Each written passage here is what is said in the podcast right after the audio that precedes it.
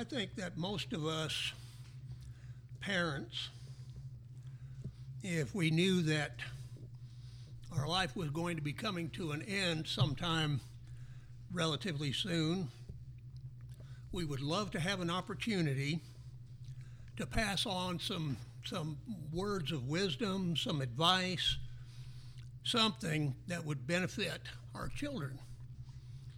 You know, if it was the last opportunity that we have to tell them something that would better their lives after we're gone, we'd really love to have the opportunity to do exactly that. And that's what you find there in 1 Chronicles chapter 28. Uh, David knows that his life is going to be over soon. And his son Solomon is going to be taking uh, the crown. He's going to be uh, the king of God's people. And David is trying to pass some things along to him that will uh, hopefully make the transition better and will hopefully be of benefit to him in the coming years. And that's why uh, he says, As for you, my son Solomon, know the God of your father. Now, when David says to know God, he's not saying, well, you know, you need to know that God exists. Uh, that term in the uh, in the Bible, Old Testament and New, generally implies not only do you realize that God exists, but it also carries with it the idea of being in submission to Him, being obedient to Him, knowing what His will is, and abiding by it as much as possible. Uh, there are a lot of people who would say, Yes, I, I, I know that God exists, but at the same time, they, they don't, don't do what He tells them to do. Uh, so it's, well, I may know that, I may intellectually assent to that, but, you know, it's not really having any effect on me. But when he says to know God, he talks about knowing Him with the sense of, of knowing His will and then striving to do it, and serve Him with a loyal heart and with a willing mind. For the Lord searches all hearts and understands all the intent of the thoughts. If you seek Him, He'll be found by you, but if you forsake Him, he will cast you off forever. One of the things about this, and we talked about this some uh, during our, our class time, is that God does not force himself on anybody. God could, if he so chose, but he does not. God wants us to seek him of our own free will. What we do, we do because that's what we want to do. Uh, over in Romans chapter 1, uh, the Apostle Paul is, is talking about uh, the, uh, the depth of depravity of the Gentile world. Uh, and as I mentioned earlier this morning, I kind of uh, read this and think, wow, you know, that sounds just like us.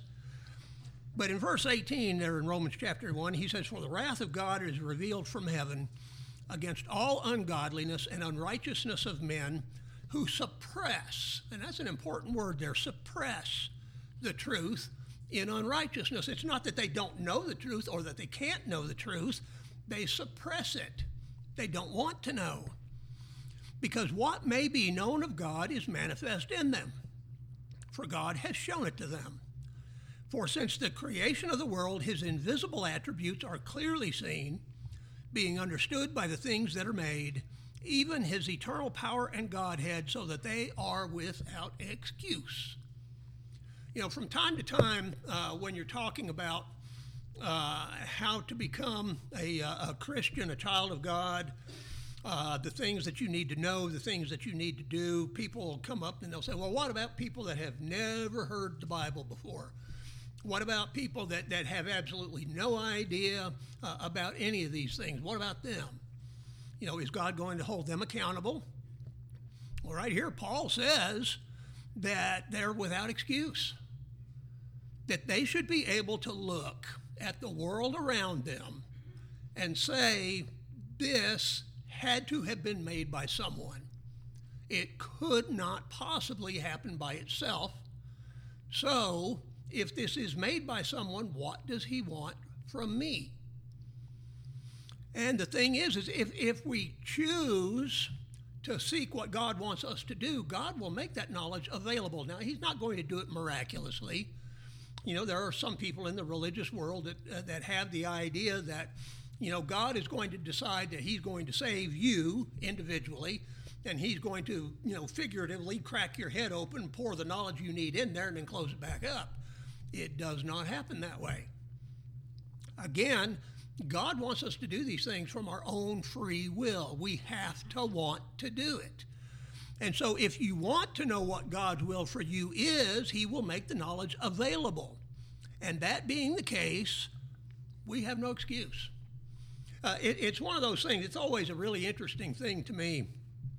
Uh, you have a lot of people in the scientific world these days uh, who will say that no, God doesn't exist. Uh, Stephen Hawking uh, made the, uh, the statement uh, once upon a time that you either had to believe in science or you believed in God.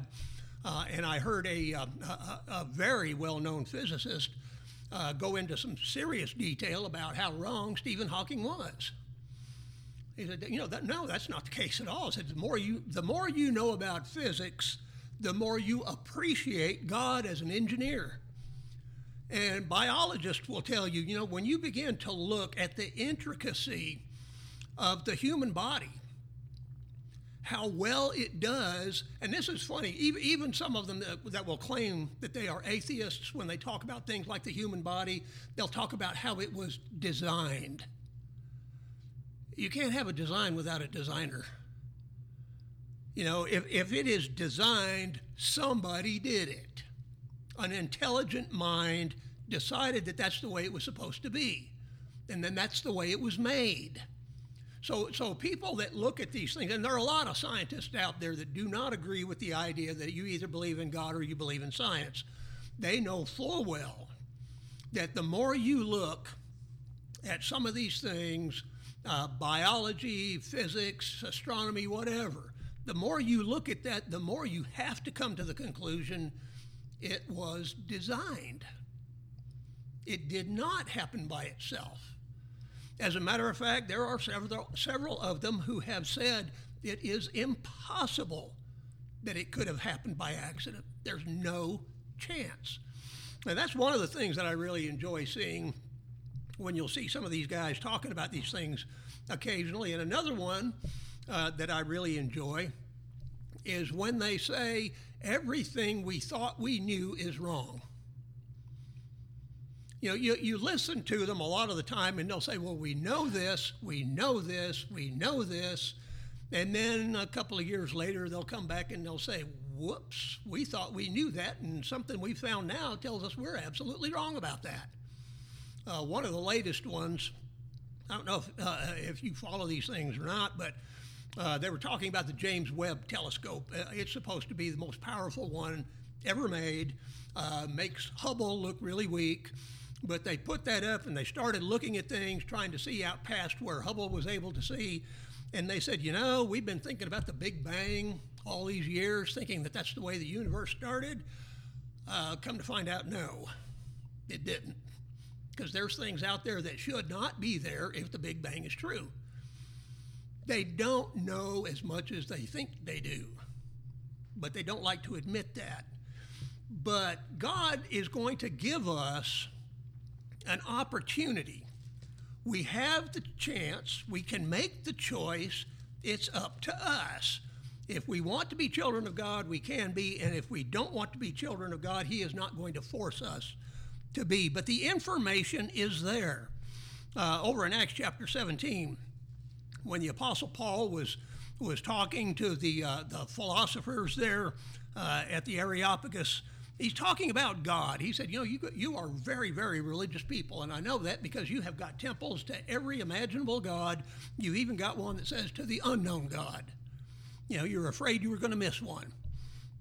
But he says in verse 24, God who made the world and everything in it, since he is Lord of heaven and earth, does not dwell in temples made with hands nor is he worshiped with men's hands as though he needed anything, since he gives to all life, breath, and all things.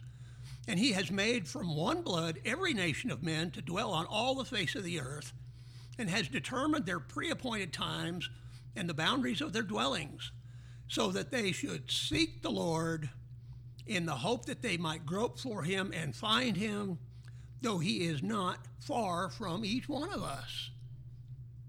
God's not trying to hide. He's, he's, he puts himself at a bit of a distance to give us a choice. We get to choose. You know, sometimes people talk about, uh, you know, uh, irresistible grace. God's grace comes on people that God wants to save, and they are saved people, whether they wanted it or not. Even if they didn't want to be saved, they have no choice. God made the choice, He saved them, and that's it. Well, that's not what God does. Because if you think about it, and this is one of the uh, biggest objections I've ever heard uh, to that particular doctrine, if, if you have no choice in the matter, if God either saves you or makes you lost, and it's His decision, then who's to blame when you're lost? God is. Uh, God is not like that.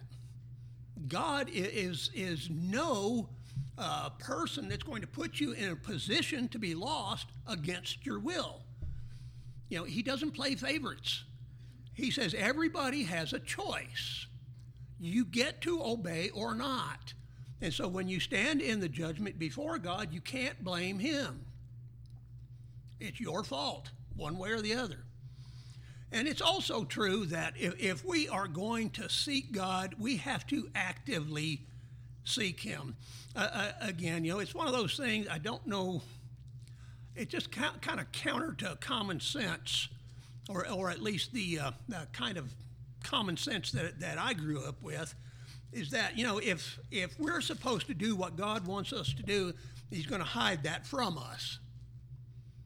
You know, if he wants us to do something, he will, he will enable us to find out what that is. We'll have an opportunity to say, this is what God wants me to do, and this is what God does not want me to do. He's not going to hide the requirements from us.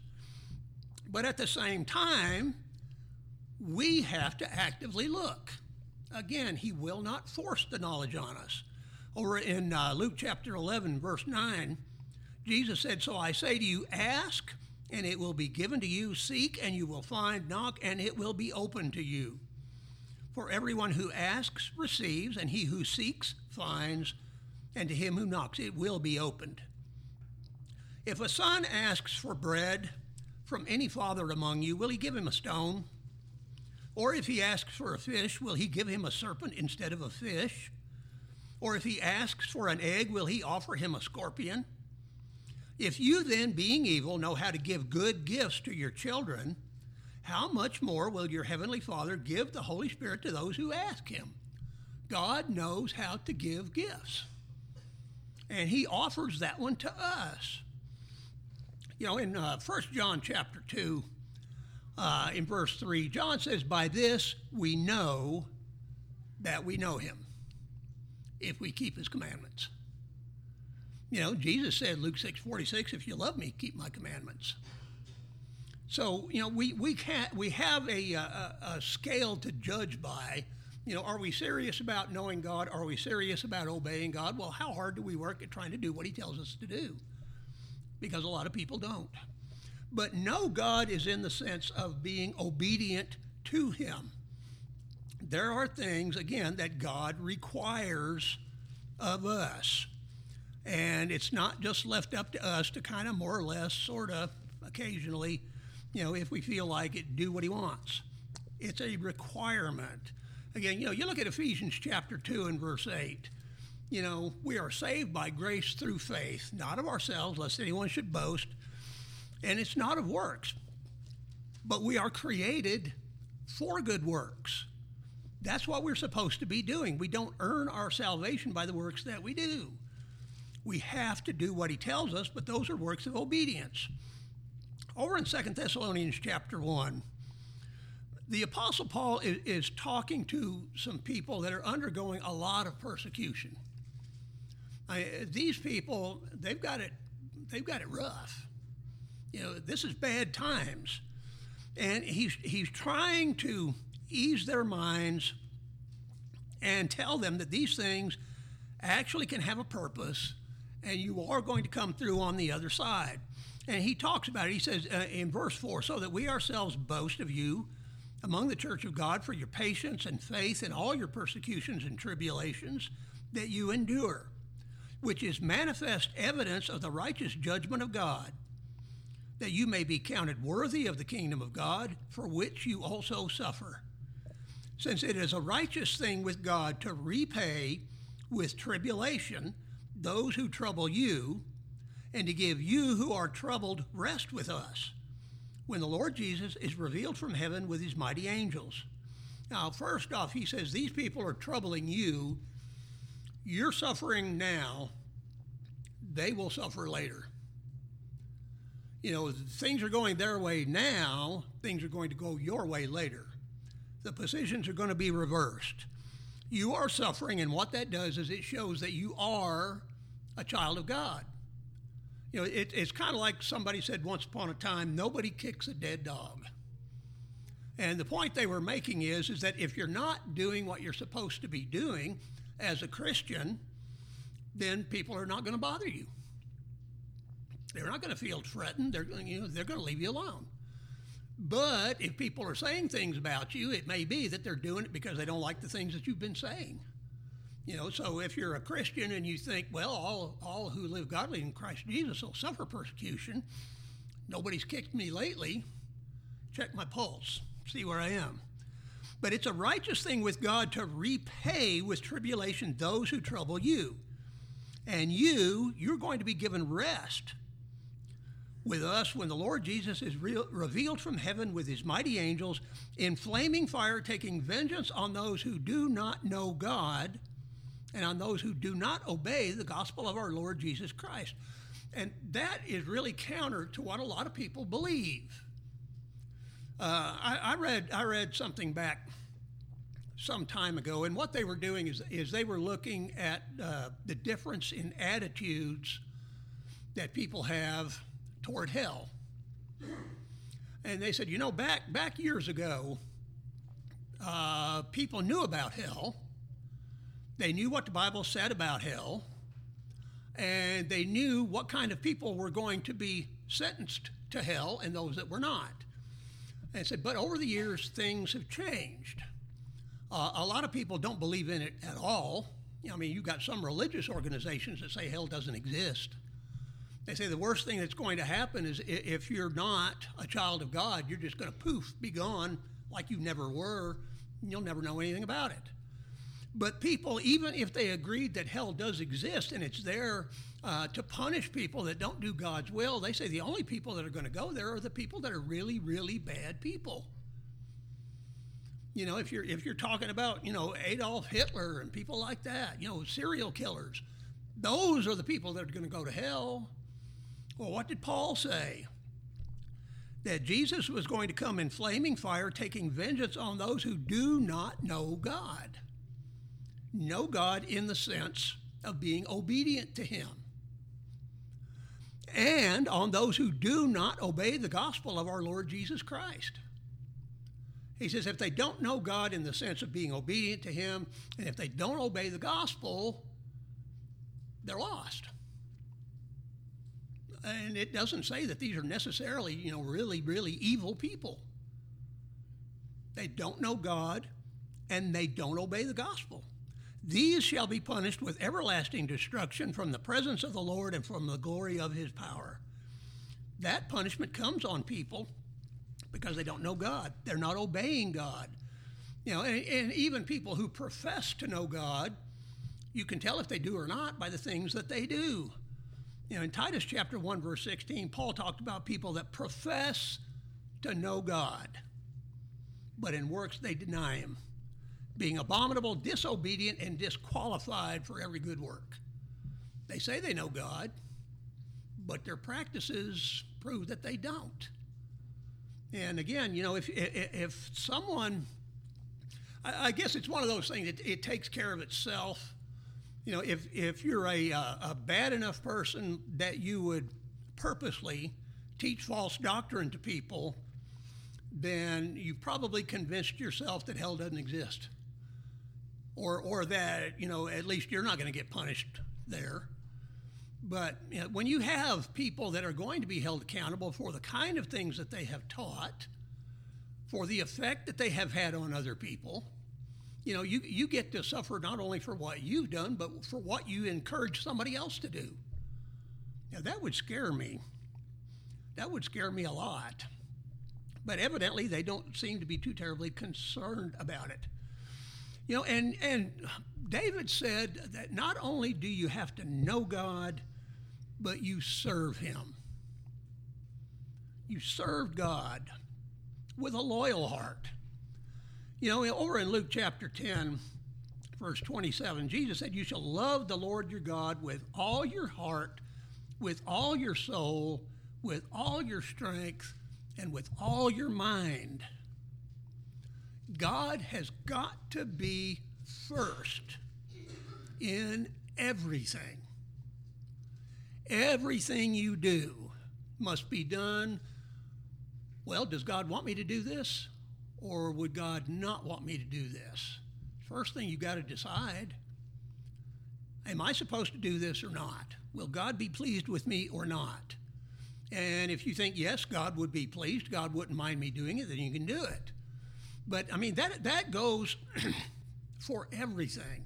You know, sometimes people say, well, you know, I'm, I'm not to. I'm not to put my family, you know, down in second or third place. I'm, I'm, I'm to put them number one.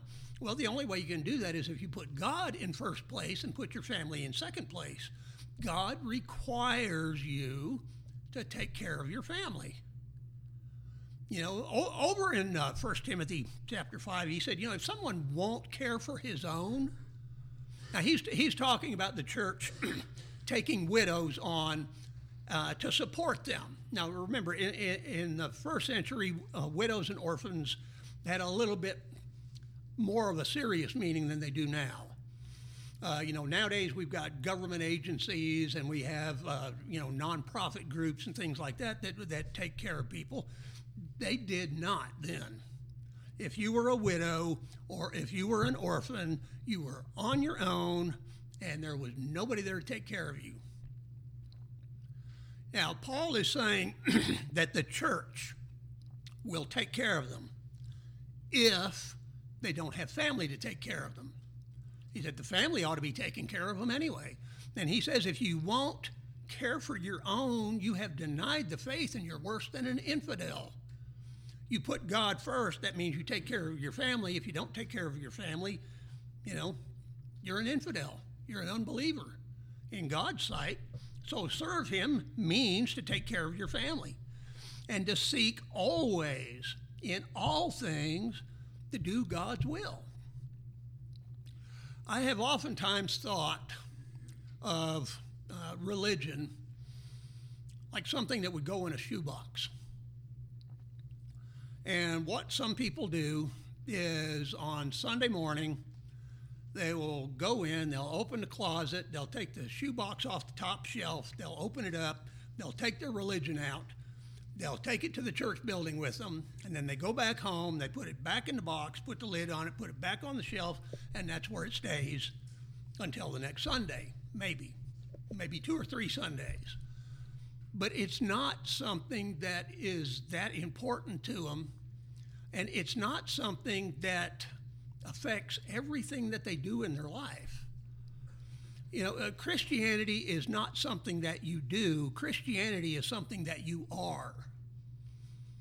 And you are that way all the time. You know, no matter what day of the week it is, no matter what time of the day it may be, no matter how old or young you may be, if you are a Christian, it affects every single thing you do. It has to everything has to be eh, subservient to doing uh, God's will at all times. Because if it's not, you know, eventually we're going to have to make a decision. You know, again, if you go back to the Sermon on the Mount, Jesus says you cannot serve two masters.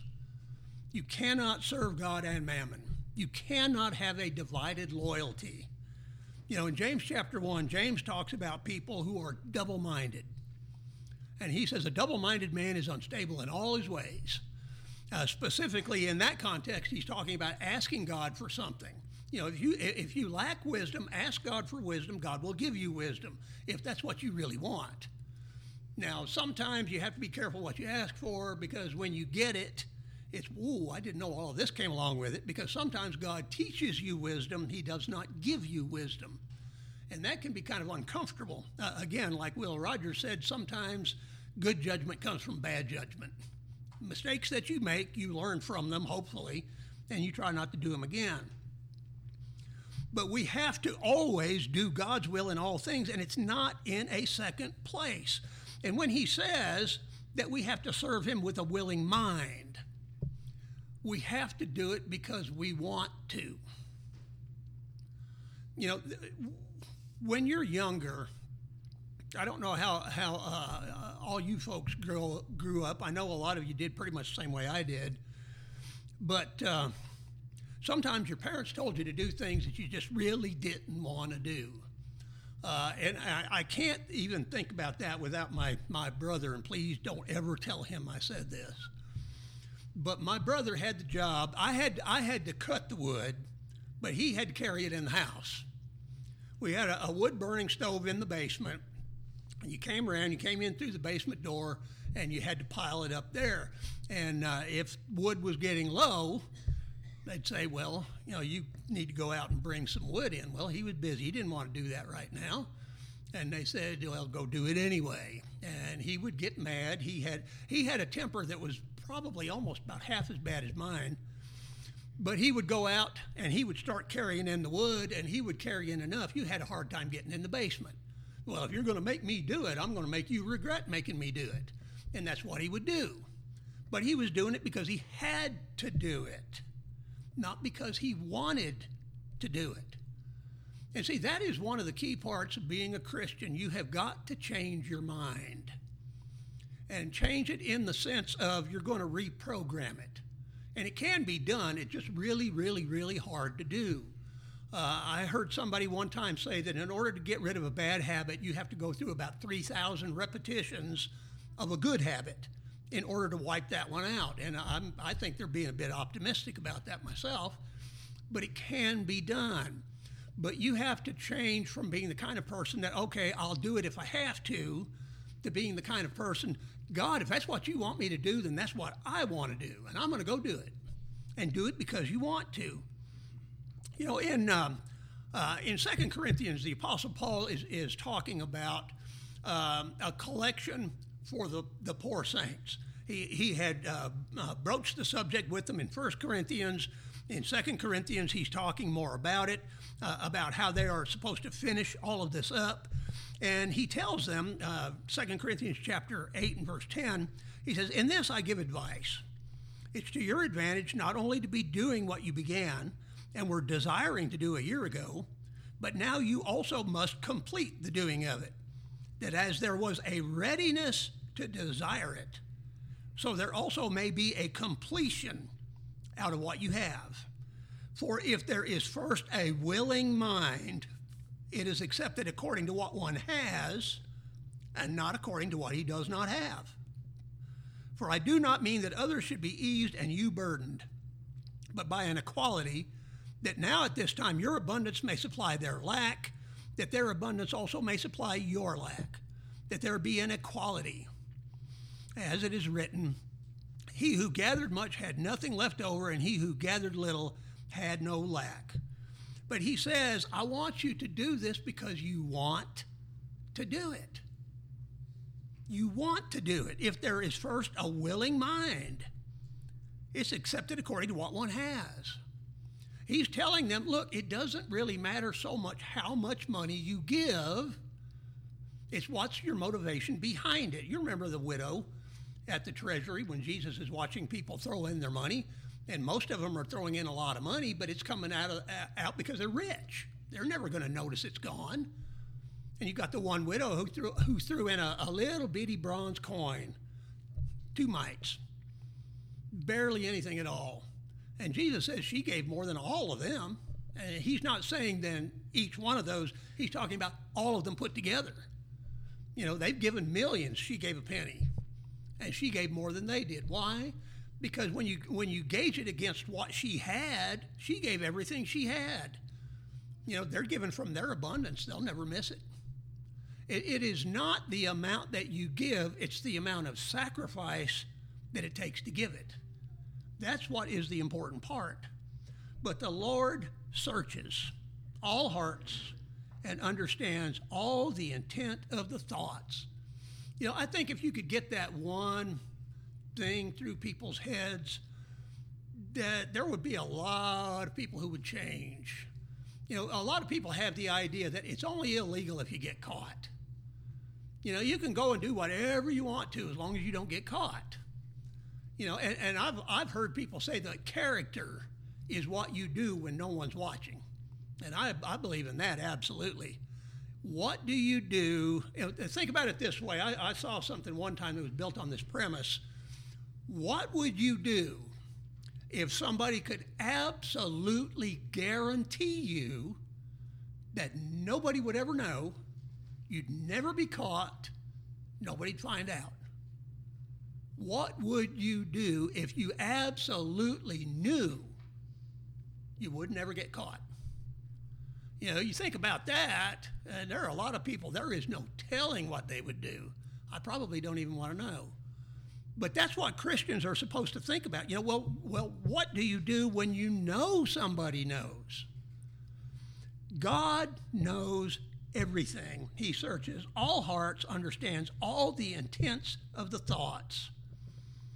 You know, in Ecclesiastes chapter 12 and verse 13, the preacher said, Fear God and keep his commandments, for this is man's all. Now, that's, that's the New King James rendering, which I think is a better one. Uh, the King James says it's the whole duty of man, but it's not just the whole duty of man, it's the whole of man. It's our purpose for being here. But he says, do that. Fear God, keep his commandments. Why? Because he goes on in verse 14 and says, For God will bring every work into judgment, including every secret thing, whether good or evil.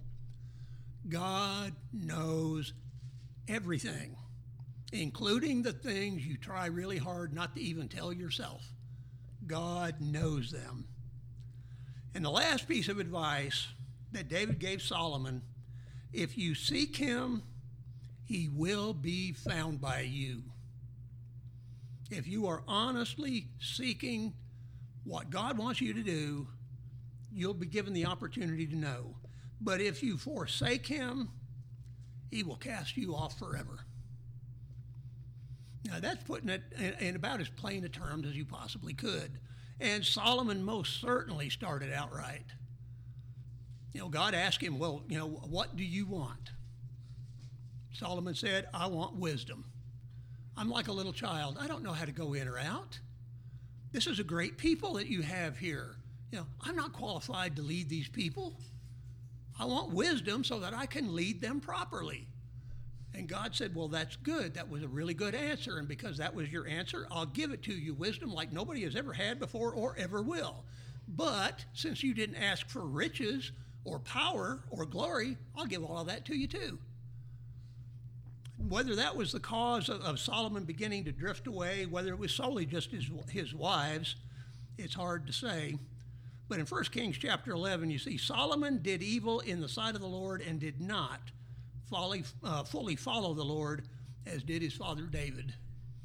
His wives led him away from God. I like to think, if you look at the, uh, the book of Ecclesiastes, I like to think that later in his life, he realized the error of his ways and he turned back.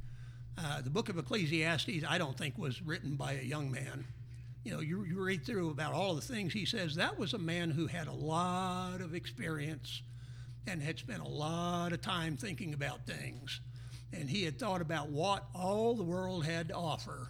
And Solomon was definitely qualified to do that. And he finally came to the conclusion it's all vanity and vexation of spirit. If you want to know the one thing that's important in life, it's fear God and keep his commandments. This is man's all. If we follow him, he will bless us. If we don't, we'll be lost forever. It's our choice. We get to make that decision. It may be that there's someone here this morning that's not a child of God. If you're here and you're not a Christian, you could come forward confessing your faith in Jesus as the Son of God and you could be baptized, have your sins washed away. Or if you're an erring child of God, you've done something that has separated you from Him, you need to go to God in prayer. Confess the sin to Him from a repentant heart and ask Him to forgive you, and He's promised to do that. Or it could be that you just need to come forward and ask for the prayers of those that are gathered here for some other reason. Whatever your need is, would you come forward and make it known while together we stand and sing?